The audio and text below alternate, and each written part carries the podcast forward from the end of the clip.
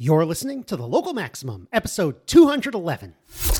Time to expand your perspective. Welcome to the Local Maximum. Now, here's your host, Max Sklar. Welcome, everyone. Welcome. You have reached another Local Maximum. I'm doing this kind of last minute today. It's, what is it, February 7th?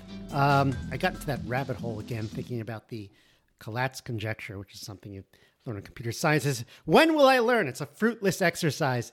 Anyway, we have a, a few follow ups from the news items on last week's episode. Uh, last week, we talked about Facebook's trouble with Meta. Or actually, is it Meta's trouble with Meta now? I don't know. It's uh, Facebook is called Meta, so it's I guess it's Meta's trouble with the with the metaverse. Um, anyway, they have bigger troubles this week because of their stock. So that their their whole, um, you know, stock value uh, collapse. We'll talk about that in a second. Occurred after uh, after Aaron and I talked about uh, their business model problem with the metaverse and whether their vision of the metaverse could actually come to fruition. And uh, so I, I, I wanted to break that down a little bit. They have bigger troubles because of their stock. Meta stock, I I, I never um, get used to calling it Meta. Well, maybe I will. It's just the beginning. But anyway, Meta stock lost about 20% of its value, or um, it's worth about a, a, quarter of a trillion dollars less than last week's. So that's trillion with a T. You know, they round off to about $250 billion lost. Now, I want to put this in context. It could sound like the a total game changer. You know, I, I, I don't you know, don't get too excited if you are excited about uh, Facebook. Uh, you know, a lot of people want Facebook to die, and um, you know, maybe rightfully so. But if you wish ill on Facebook, I don't want you to get overly excited about this uh, because it's it's kind of premature. So uh, I guess we'll get into um, all the problems with Facebook later. You know, what exactly are we rooting for here if Facebook, you know, is, is around for a little bit? There are a lot of grievances against Facebook. Also, I'm not really uh, about playing the stock market with Facebook here, but if this uh, if this um, stock uh, shock is an indication that the incumbent business models of the internet uh, that all big tech is is using right now is no longer working, then it could pave the way for big changes. And I think that's what you want to watch uh, right now. So first off, Facebook is now worth about what it was before the pandemic. So that gives you a sense of how far back we went. Of course, there's been a bit of inflation since then. So um, so they they have lost a considerable amount of value since then. I don't know how far you would have to go back uh, before um, it's it's you know worth the same as is now. Certainly, um, the the losses that they had in 2018, you wouldn't have to go back that far. So it's it's worth about where it was in in 2019. Also. Facebook has met with stock setbacks before, and the stock setbacks that they've had before were uh, as big or bigger of a percentage than they are now. So obviously, Facebook is so huge now that just the raw number of market cap lost, 250 billion, is kind of incredible, and that means there is a difference. It's going to um, it, it, it, it could pretend bigger changes than it did before, but such stock shocks have been weathered before, and so I'll go through a few of them. First, if you uh, you know this is a, a long time ago now, but when Facebook went public in 2012, uh, they were a bit overhyped. Uh, they, they, were sold initially for a much higher price than the market would bear. And so at that point, they went from around $38 a share to around 18. So they had that huge drop. But that was from them being overhyped in a hot market. They were perhaps getting ahead of themselves. They were a little bit early.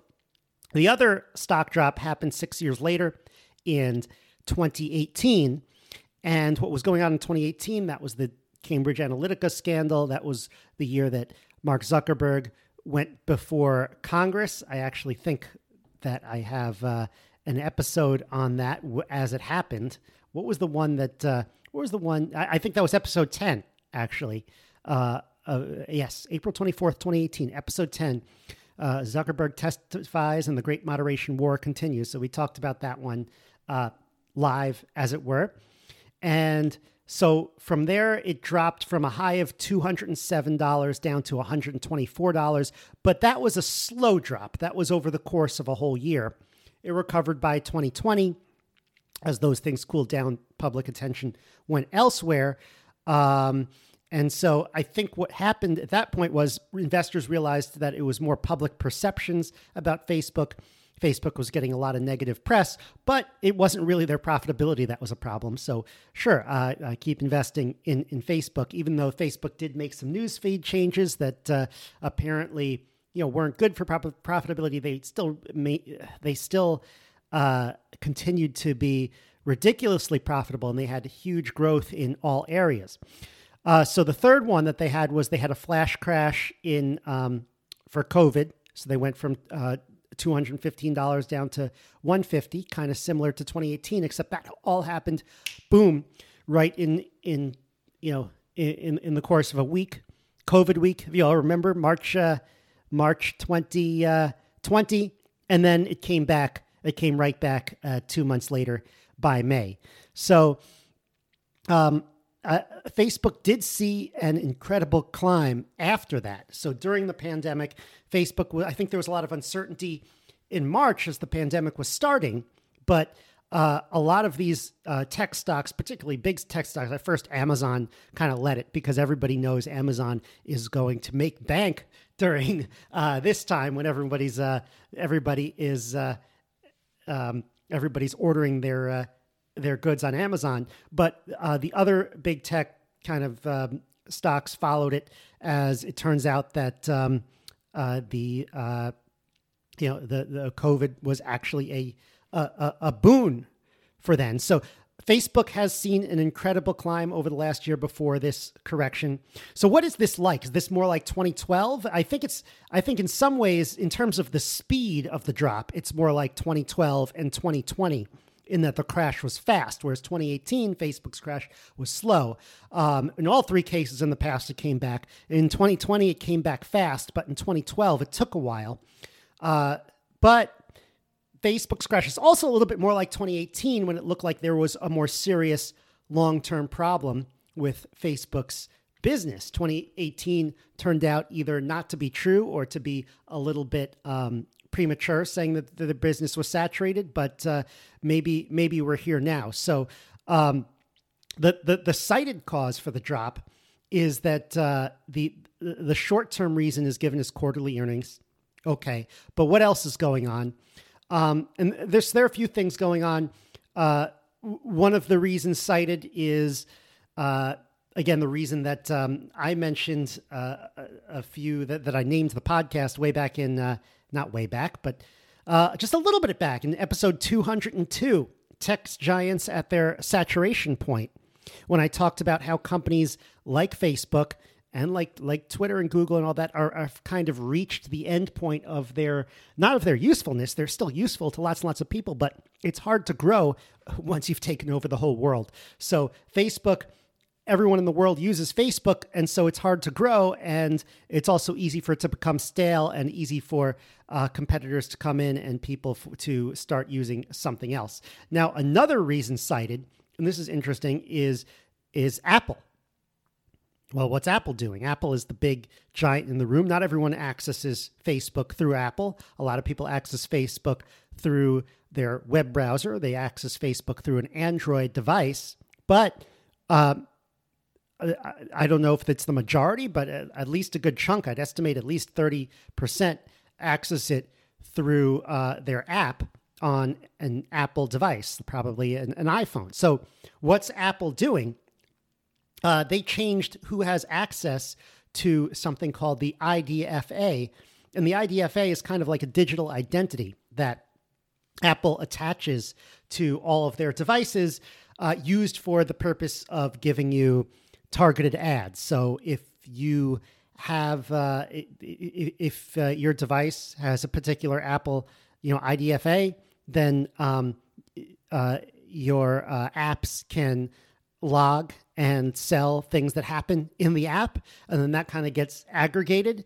Um, and then after that it gets aggregated, um, advertisers kind of know what you've been searching for across the uh, across the ecosystem, across the web ecosystem through your Apple device, and then they can use that to serve your ads. By the way, they're not they're not recording you. It's just that a lot of people think that Apple is secretly recording you through the phone. It's just that you know they know what you click, and you either forgot or um, or it's uh, or it's kind of obvious what you what you would have been looking for. But anyway, uh, so so you have this digital identity, and now what for, what Apple is doing is, and I got one of these pop ups. If you do, if you are on an iPhone, you should uh, look for these pop ups. It actually asks uh, permission for an app to track you. It asks for explicit permission. So, um, and a lot of people say no. Whereas before, yeah, you could stop an app from tracking you, but um, you, you, know you, you, have to go into your settings and all that. It's a whole big thing. So who's going to do it? So you're kind of taking advantage of people's ignorance of, of what they can do. Um, so uh, some people still leave it on. You know, it's fine. It's I'm not.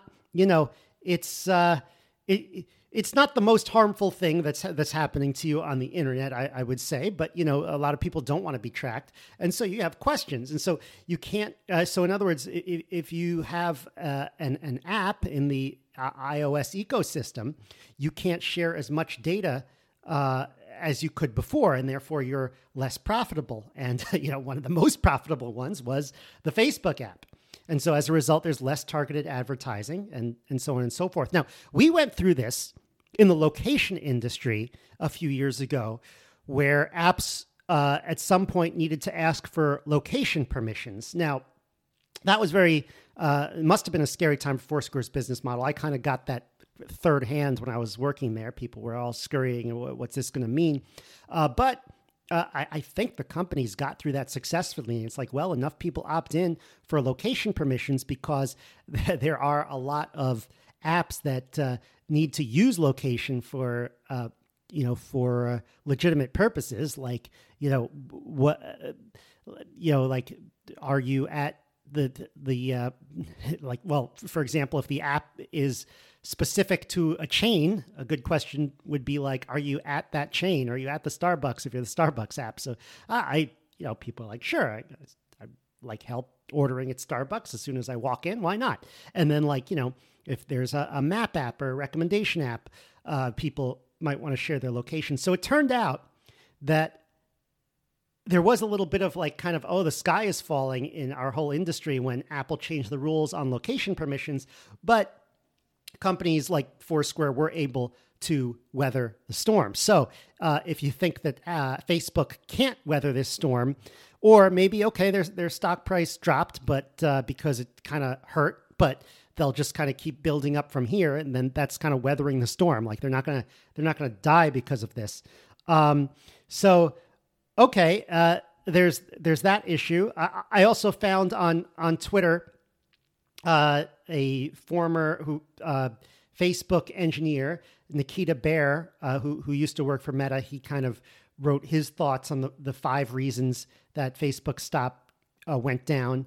Uh, his first reason was high ARPU coastal users have churned ARPU ARPU. That's the average uh, average revenue per user. So basically, people who spend a lot um, and actually when when they're targeted by these ads actually actually can buy things those users are kind of moving off facebook. So when you use those users it's bad because you're losing a lot of money. And kind of the, the, reason he gives is that tiktok is eating their lunch. And um, that's also cited in in various sources that apparently tiktok uh, is uh, is uh, is competing with facebook for eyeballs quite a bit um, which is interesting because I never personally got into TikTok. Maybe I'm too old, or as Aaron says, I'm an old, but uh, we'll see what happens with TikTok. Um, you also give the other reasons they can't acquire because of antitrust. Uh, they can't build because the founders don't want to be there. That's an interesting one. I don't. Oh, oh, oh! Because when they buy a company, the founders want to leave. Like the Instagram founders left, the WhatsApp founders, I think, left. So they acquire these companies, but then the, the people who are excited about those products and and um, built those products don't want to stick around. So they have to kind of hire engineers, to kind of slog through somebody else's code who might not want to be there. Um, he also talked about okay, the IDFA ads targeting, and the fact that the metaverse is. Uh, he writes ten years out. It's whatever it is. It's it's really far out from uh, reaching its goal. Now, look, uh, Mark Zuckerberg created Facebook in 2003 maybe some of the beginnings of it with like Facemash and stuff, 2002, 2000. And um, that he was kind of right. He saw something that was coming out 10 years out. So maybe he's right about the metaverse, although I feel like when starting Facebook, it's like you're the um, scrappy outsider who's going to show the incumbents what really needs to be done. Whereas when starting the metaverse, he's doing that as the incumbent and kind of forcing his vision on the world when the world might be more interested in something else. Uh, so we'll see what happens. And then, uh, so uh, yeah, I, don't think that. Um, I, I, think he's right. I think the metaverse, uh, as we said last time, is not really going to. Uh, it, uh, uh, come to fruition, at least in the way Facebook wants. And um, Facebook is kind of still thinking along the lines of Web 2.0, the centralized web. That's their, you know, that's their bread and butter. That's the way they consider things. And so that's, I think that's, um, I, I, I think they are overplaying their hand with the metaverse, and we're very premature in naming their company company Meta. Um, yeah, I mean, wouldn't it be kind of like it, it's not that embarrassing when you have to kill a product or initiative, but if you actually have to rename the company back or re, rename the company again, that's kind of embarrassing. I think maybe it would be better just to keep the name Meta if you're not working in the metaverse, but say like it's like Alphabet for Google. It's the holding company of Facebook and uh, and and and WhatsApp and Instagram and and all the other properties that uh, they own. So with Facebook, you might be thinking that this whole thing is kind of blowback for some of the things that Facebook has done, or it's a backlash. But really, I think the bottom line is this is the industry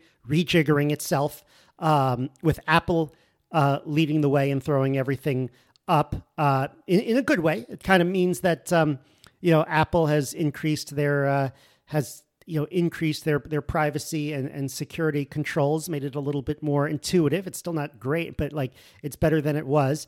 So the good news so if you're looking for if you're someone who hates facebook and you want to see them crash and burn this is not uh, for, for the things they've done for you to you or, or, for the things they've done whatever it is people have a lot of different um, kind of um, issues with facebook and i have my own and if you're curious about that i have whole rants on the uh, on the podcast about that uh, but um, I, I think this is really the like i said the industry rejiggering itself. But there is good news in that. And the good news is that these tech giants, this big tech conglomerate, is not static. They are fighting each other for market share and control. And because there's so many moving parts, we may get better business models that lead to better outcomes in the next generation.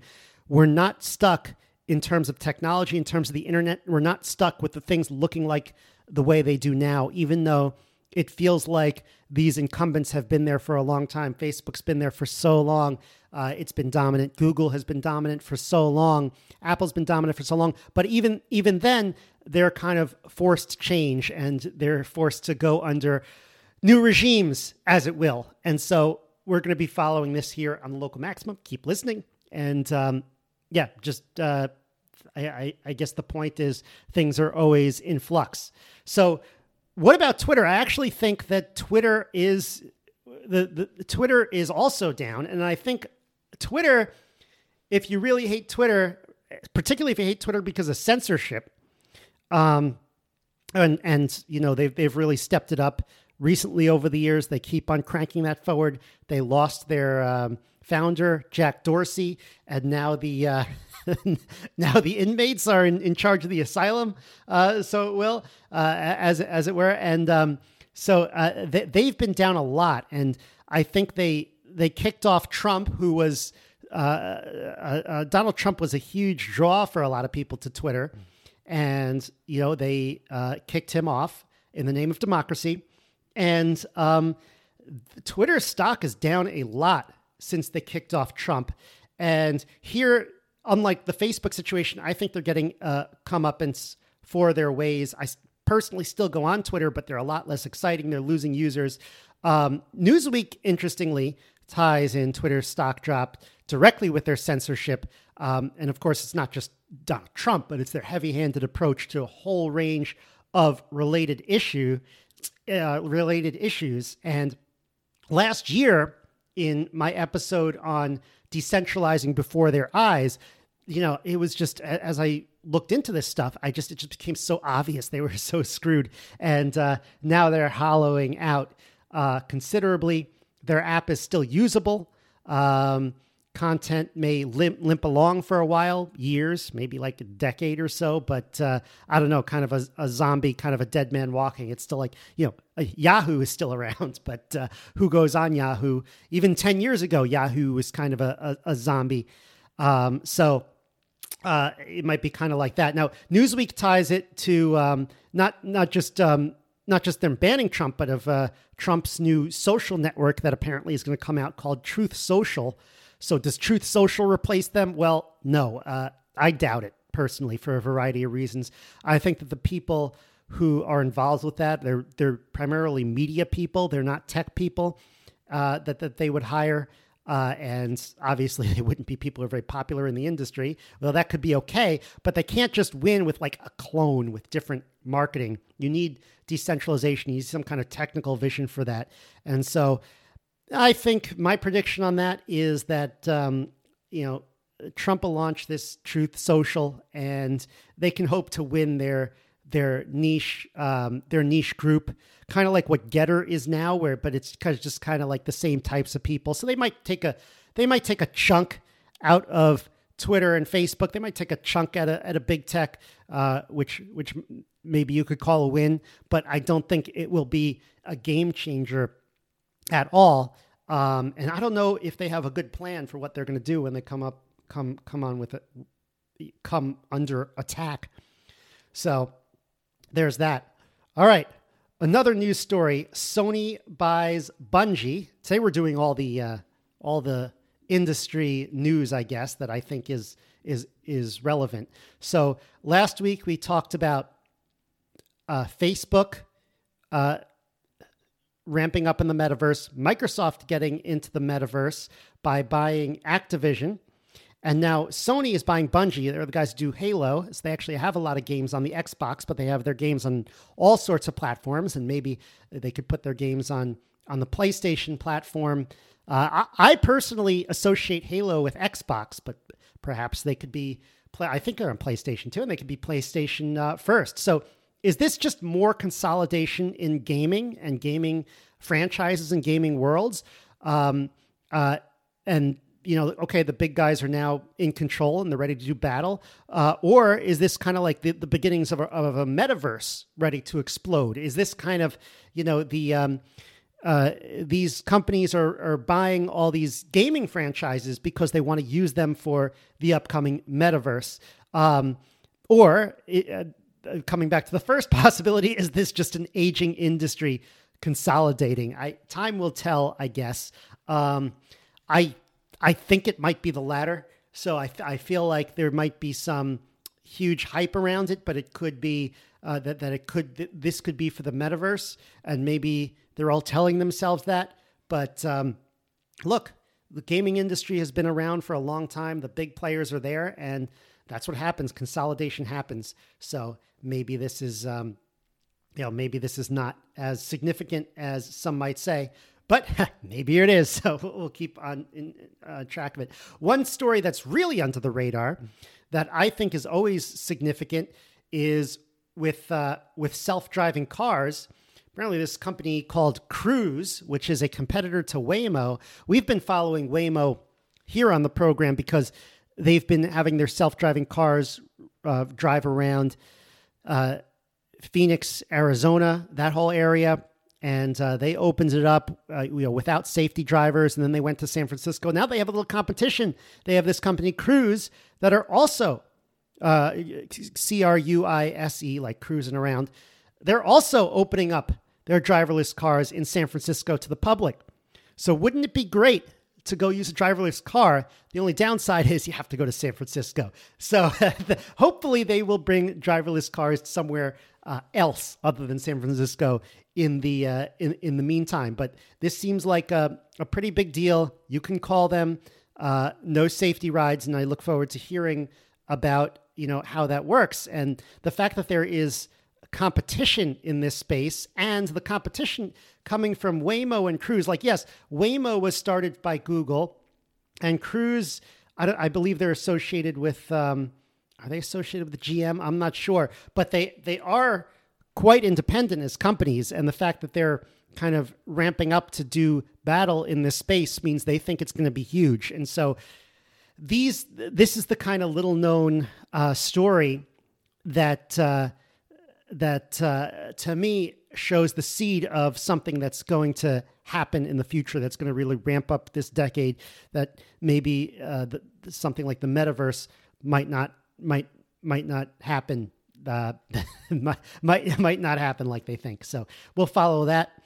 Finally i am going to end today's episode by just mentioning joe rogan really fast. I obviously love the Podiverse the uh, you know the the whole um, ecosystem of podcasts that exists out there.